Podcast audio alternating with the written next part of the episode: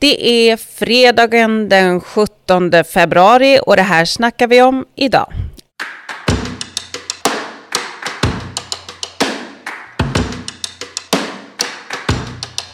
Det blev knappt en nyhet i veckan, det faktum att SKR nu har en rödgrön majoritet. Vad beror det på och vad är det för hemlig arbetsgivarorganisation som SKR är egentligen? Vad spelar SKR för roll i svensk politik och vad har Vänsterpartiet för samröre med dem? Om detta ska vi snacka idag och i studion finns jag, Anna Herdy, och med på länk finns Emil Broberg, Vänsterpartiets främsta representant i SKR. Välkommen till podden, Emil. Tack så mycket. Vill du berätta lite kort om dig själv för lyssnarna? Den korta versionen, Emil Broberg är eh, aktiv vänsterpartist såklart och i kommun och regionpolitiker eh, sedan eh, eh, snart, vad blir det, nästan 30 år. Och är sedan ett antal år också då gruppledare för Vänsterpartiet i Sveriges kommuner och regioner. Jag har en massa frågor, så jag tänker att vi drar igång direkt. Um, för de som inte vet vad SKR är, vad är det för hemligt sällskap egentligen? Och varför ska man bry sig om vad SKR håller på med? SKR är ju en väldigt speciell organisation på massa sätt i den här svenska politiska kontexten. I grunden så är vi ju en medlemsorganisation som är till för att eh, främja medlemmarnas intressen och medlemmarna är alla kommuner och alla regioner. Eh, och eh, den här medlemsorganisationen styrs ju då av en politiskt sammansatt konstellation som baseras på resultatet i det senaste kommun och regionvalet. Eh, och i egenskap av medlemsorganisation så, så, ska vi föra fram medlemmarnas intressen mot andra aktörer. Eller eh, som staten, eh, eller mot EU eller mot, ja men i samhället som helhet. Samtidigt som organisationen hela tiden arbetar med att stödja och hjälpa medlemmarna med massa olika saker. Kvalitetsutveckla välfärden, reda ut juridiska problem och så. Sen så är vi också en eh, arbetsgivarorganisation. Eh, och det är ju speciellt. Eh, det innebär ju att SKR är organisationen som tecknar A kollektivavtal för alla anställda i offentlig sektor. Och på det sättet är, blir det en väldigt mäktig organisation som påverkar livet för liksom, ja, men en väldigt stor del av, eller det påverkar livet för alla oss som bor i Sverige. Eh, men som arbetsgivarorganisation så är det väldigt många som påverkas av de kollektivavtal som, som SKR tecknar med de fackliga parterna. Om vi ska försöka bena i det här, för du säger så här, man styr över. Vad, men vad är det man egentligen styr över? För kommunerna eh, styr ju över sig själva så att säga. Vi har också någonting som heter kommunalt självstyre. Och regionerna är ju sina konstellationer. Vad, vad, hur, liksom, hur kommer SKR in i det här? men i, förutom när det gäller själva kollektivavtalsdelen, för där, där är det faktiskt så att är man medlem i SKR så är man liksom som kommun och region bunden till att man måste följa de kollektivavtal som vi fattar. Det finns liksom ingen, där finns ingen valfrihet. Men i övrigt så fattar ju inte SKR egentligen några som helst beslut åt kommuner och regioner. Utan det är kommuner och regioner helt själva. Utan det vi väldigt mycket jobbar med är ju påverkansarbete eh, för att påverka staten och regeringen eller myndigheter att, att göra rätt utifrån det kommunala perspektivet. Eh, vi tecknar ju också då på uppdrag av kommuner och regioner en del eh, överenskommelser med staten om hur statsbidrag ska fördelas. Eh, så. Men sen så finns det ju andra delar som om man säger som är det SKR gör spelar stor roll ute i kommuner och regioner för att det är här de främsta experterna inom en rad områden sitter. Och säger SKR att nu ska vi jobba med Eh, ett stort projekt när vi hade makten senast var ju att vi drog igång där att vi ska se till att få så många som möjligt att, få, att man ska få jobba heltid i, i offentlig sektor. Vi ska ta bort deltiderna. SKR säger nu ska vi göra det här så får det väldigt stor effekt på kommuner. För väldigt många kommuner följer det och tittar på det och börjar jobba med det. Så att det är ju den här indirekta styrningen kan man väl säga, eller indirekta påverkan. Och det är där också som det politiska styret kommer in. Att det spelar roll, även om vi inte kan, liksom, de, vi som sitter i SKR kan beslut, bestämma vad kommuner och regioner ska göra. så tittar kommuner och regioner på vad vi, när vi säger att vi tycker att ni borde göra det. Det här kan man jobba med. Eh, Men det för det vill, jag, det vill jag fråga lite om, för att jag tänker att det, det är ju som du säger, det här kan man jobba med. Hur, hur liksom, hur mycket pekar SKR egentligen med hela handen? Får man, finns det, om man då inte till exempel börjar jobba med allas rätt till heltid, är, får man ha vite? Eller är, det liksom, är, eller är det valfritt för varje kommun? Ja men precis, nej men det är helt valfritt. SKR har inga tvångsmedel alls. Ut, utan det, det, är en medlemsorganisation som eh, eh, där man är medlem och, och, kan få stöd och hjälp i, i sitt arbete och eh, eh, och när du säger man är medlem så menar du en kommun är medlem? Ja men precis, en kommun är medlem eller en region är medlem. Det finns ingen annan som kan vara medlem heller. Man kan inte traska in på Hornsgatan och teckna medlemskap så utan eh, kommuner och regioner är medlemmar. Under de här senaste fyra åren så har det varit en borgerlig majoritet i SKR. Och nu i veckan så blev det då klart att en ny majoritet bildas som är S, V, MP och Centerpartiet. Eller hur? Det stämmer bra. Alltså det i sig är väl ganska stort för att eh, Centerpartiet också då har bytt sida. Mm. Ja men de har ju varit en konstellation som har hängt ihop sedan egentligen 2007 har ju de haft ett formaliserat samarbete och Centern bytte sida nu eh, för att eh, Ja, men det, det fanns för flera skäl till att de bytte sida. Dels så eh, har de väl varit tydliga med att de inte vill bli beroende av Sverigedemokraterna. Eh, och de såg att det fanns en möjlighet att få en stabil majoritet i SKR i styrelsen där vi fyra partier kan bilda en, en, en gemensam majoritet. Och jag tror att man också känner att eh, Eh, på den regionala och lokala nivån så har vi väldigt mycket som förenar oss fyra partier i synen på att vi vi måste få en välfärd som fungerar i hela Sverige. Eh, vi måste säkra finansieringen av välfärden. Det, det, som regeringen och staten gör idag räcker inte, det måste till mer pengar. Och vi måste klara att, att kompetensförsörjning med att få flera som vill, vill och kan arbeta inom välfärden. Alltså Vänsterpartiet och Centerpartiet har ju i alla fall i valrörelsen utmålats som varandras eh, huvudfiender på, på ganska många sätt. Eh, men i kommuner och regioner så är det ju också så att Vänsterpartiet och Centerpartiet styr tillsammans i ganska många kommuner, eller hur? Ja men absolut, eh, så är det ju. Eh, att, eh, och så har det, finns ju ställen där vi har styrt länge tillsammans. Eh, och eh, det är ju annorlunda på lokal och, och regional nivå. Om man säger, det finns ett antal liksom, principiella grundläggande frågor där eh, som skiljer oss åt på nationell nivå som inte är riktigt uppe på den kommunala eh, agendan och, och, och, därför blir det lättare. Men jag tror också att eh, om vi tittar utifrån ett Vänsterpartiets perspektiv så tror jag att det här är bra, en bra förändring på lite sikt också. För det blir en tydlig signal runt om i landet att, att det är helt rimligt att samarbeta med Vänsterpartiet på lokal och regional nivå. För jag själv satt efter valet i, i diskussioner på, och, och var inne och stöttade och hjälpte i olika eh, kommuner där man hade samtal med bland annat Centern som var ganska skeptiska till att ingå samarbete med Vänsterpartiet utifrån den nationella diskussionen.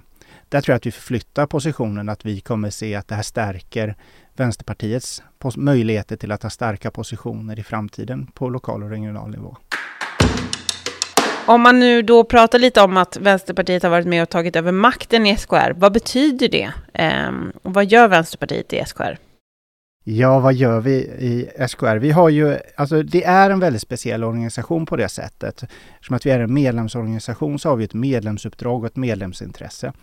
Så att eh, det är ju inte så att bara för att vi har tagit makten så blir det inte så drastisk skillnad som i en kommun eller på nationell nivå för att vi har fortfarande ett, ett lite annat uppdrag att jobba utifrån. Det som jag för, ser framför mig är att inom en rad områden så kommer vi ha lite större möjligheter att sätta dagordningen för vad som kommer hända i, inom det kommunala och regionala området de kommande åren. Vi har en möjlighet att påverka kommunernas röst gentemot staten, eh, det vill säga mot regeringen, att eh, hur vi uttrycker oss och hur vi lyfter fram de viktiga frågorna och så. Då har jag två frågor till som jag tror också handlar om två av de kanske viktigaste sakerna som kommer hända under den här mandatperioden utifrån ett kommun och liksom regionperspektiv. Och det är ju att vi har en regering som absolut inte eh, ger välfärden tillräckligt med resurser. Eh, vi har gjort flera poddavsnitt om det här tidigare. Dels så ökar eh, kostnaderna i takt med inflationen, eh, men också att resurserna redan innan pandemin var alldeles för få. Efter pandemin har man inte liksom gjort tillräckligt stora tillskott eh, och personalen i många, många verksamheter går redan nu på knäna. Och i det läget så skjuter eh, regeringen inte till ens en, en bråkdel av det som faktiskt krävs och som SKR då ju också har sagt eh, krävs. Vad kan SKR göra där? Det, det, det, är väl här som vi är begränsade av att vi just är en, bara en intresseorganisation i sammanhanget. Kansliet och den politiska ledningen och även, även nu den moderata ledningen som fortfarande sitter kvar har ju en i ganska snälla ordalag kritiserat regeringen för att man inte skjuter till mer pengar. Och här måste man ju se till att fortsätta bygga på det arbetet och visa på konsekvenserna av den politik som, som, som förs. Men, men tyvärr är ju inte musklerna starkare än så än att det är en, liksom en, en stark lobby, opinionsbildande organisation som kan påverka. Men det är få organisationer som SKR eh, som har sådana muskler ändå. Den politiska ledningen har ju ändå direkt tillgång med, med återkommande möten med finansministrar och, och, andra ministrar där man diskuterar de här sakerna och där man för fram den här problematiken.